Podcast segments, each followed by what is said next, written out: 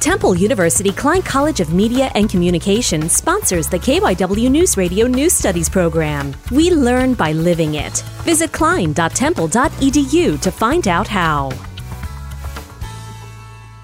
Lenape High School in Medford, New Jersey has a new addition to its building. School counselor Claudia Wolf and her team members have created a wellness center in the school. The Lenape High School Wellness Center was created from a real push for social emotional learning. The Wellness Center has helped many students stay calm as they navigate their school year during the pandemic. Wolf says it is the perfect place to refocus because the Wellness Center has activities to keep everyone engaged. Our activities have included mindfulness groups and therapy dog visits. Wolf says future plans include continuing to promote the space and welcoming new students. Tessa Pofall, Lenape High School.